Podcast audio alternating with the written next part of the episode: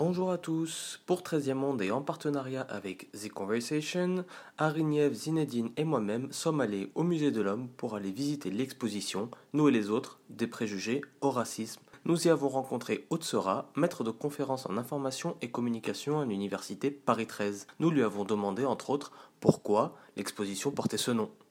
Alors nous et les autres déjà, en fait, il faut savoir que ça, on a pris ça dans le titre de l'atelier parce que c'est le titre de l'exposition. Nous et les autres des préjugés au racisme. Et pourquoi est-ce le titre de l'exposition? C'est en hommage à Stetan Todorov qui est décédé euh, l'été dernier et qui a écrit un ouvrage qui est formidable qui s'appelle Nous et les autres. Et en fait, dans cet ouvrage Nous et les autres, il traite justement du fait que les autres, c'est une construction sociale. Qu'est-ce qui fait qu'on va créer un nous et qu'est-ce qui fait qu'on va considérer ceux qui sont dans le nous et ceux qui en sont en dehors? Comment on a construit ce rapport à l'altérité?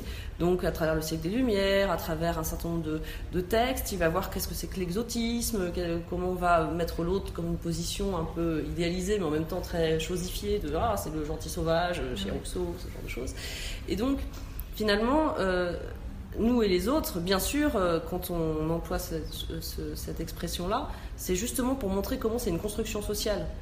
ça n'existe pas en soi, nous et les autres. Ce sont plein de, processus sociaux euh, et médiatiques, là en l'occurrence, qui participent de créer une frontière qui est bien sûr contestable entre ceux, dont on considère qu'ils ont suffisamment de ressemblance pour être avec nous et ceux dont on va considérer qu'ils sont différents. Et donc euh, finalement, euh, le, but de cet atelier, c'est comment les médias participent, donc non pas sont les seuls responsables, mais participent de créer euh, ou de repousser parfois, parce que c'est montré aussi, cette frontière construite entre l'identité et l'altérité. Du coup, dans les médias, vous pensez que la limite justement entre ce nous et les autres se situe où? Qu'est-ce que les médias considèrent comme étant les autres? Alors, je ne pourrais pas tenir un discours généralisant de ce type-là, mais si on a euh, le, titre donc de, de, de cycle d'atelier, donc entre nous et les autres médias, si on a choisi ce titre, c'est pour déjà pointer la fonction de médiation des médias.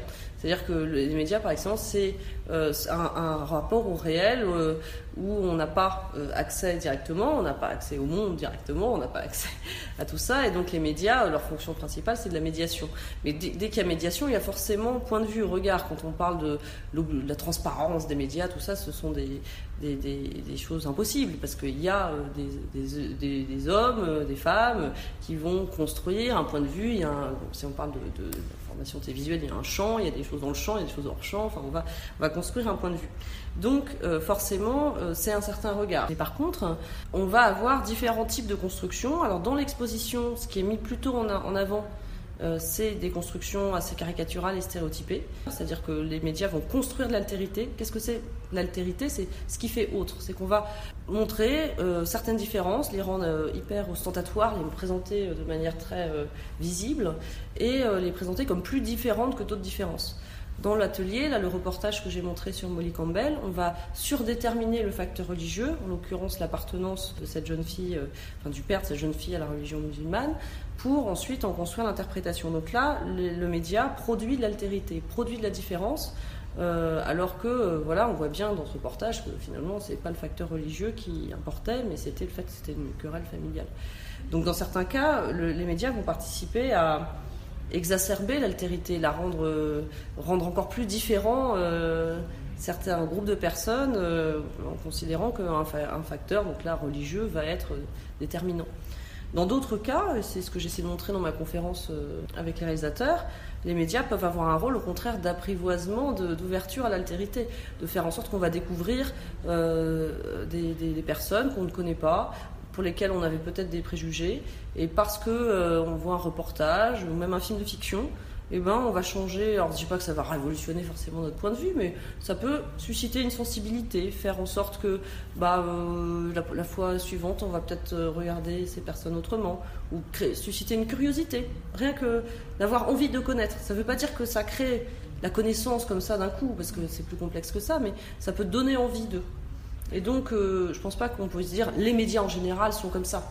Mais ce qui est sûr, c'est qu'il y a, si on devait catégoriser de manière un peu caricaturale, il y a des processus de construction de l'altérité, où on va au contraire exacerber les différences, on va caricaturer les identités, ou à l'inverse, certains, certaines constructions médiatiques, on va être plus dans la proximité, la, enfin, le fait d'aller à la rencontre de l'altérité. Donc ensuite, vous nous avez présenté le Diversity Toolkit.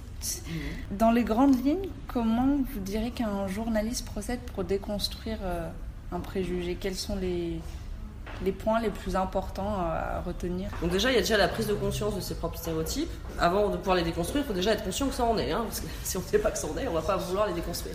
Donc une fois euh, qu'un stéréotype est identifié comme tel, les processus de déconstruction, on l'a vu finalement, c'est beaucoup, et ça paraît simple, mais c'est très difficile, c'est la réflexivité sur son travail quotidien à chaque fois qu'on fait quelque chose, pourquoi j'ai choisi tel expert, pourquoi j'ai choisi telle histoire à raconter, pourquoi j'ai choisi telle image, pourquoi j'ai choisi quelle musique. Par exemple, des reportages sur les Roms, on va vous mettre des musiques hyper anxiogènes, presque de films d'horreur de, de, ou des choses comme ça. Et donc la musique, rien que le choix de la musique, va tout de suite euh, produire une ambiance particulière.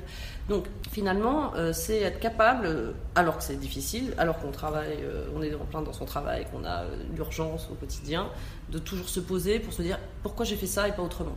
finalement, euh, euh, il n'y a pas une recette. Hein. Ce qui est sûr, c'est que ça demande une vigilance au quotidien, des espaces de débat, des espaces de comparaison des pratiques. Et je pense qu'au niveau européen, c'est bien parce que de comparer aussi en dehors du cadre strictement franco-français euh, pour voir comment ça se fait ailleurs et que c'est comme ça que ça peut progresser. Nous remercions Otsora pour cette interview et nous invitons d'une part nos auditeurs à aller au Musée de l'Homme pour visiter l'exposition Nous et les autres des préjugés au racisme jusqu'au 8 janvier 2018 et d'autre part à nous retrouver sur notre site 13e Monde et sur les réseaux sociaux 13e Monde.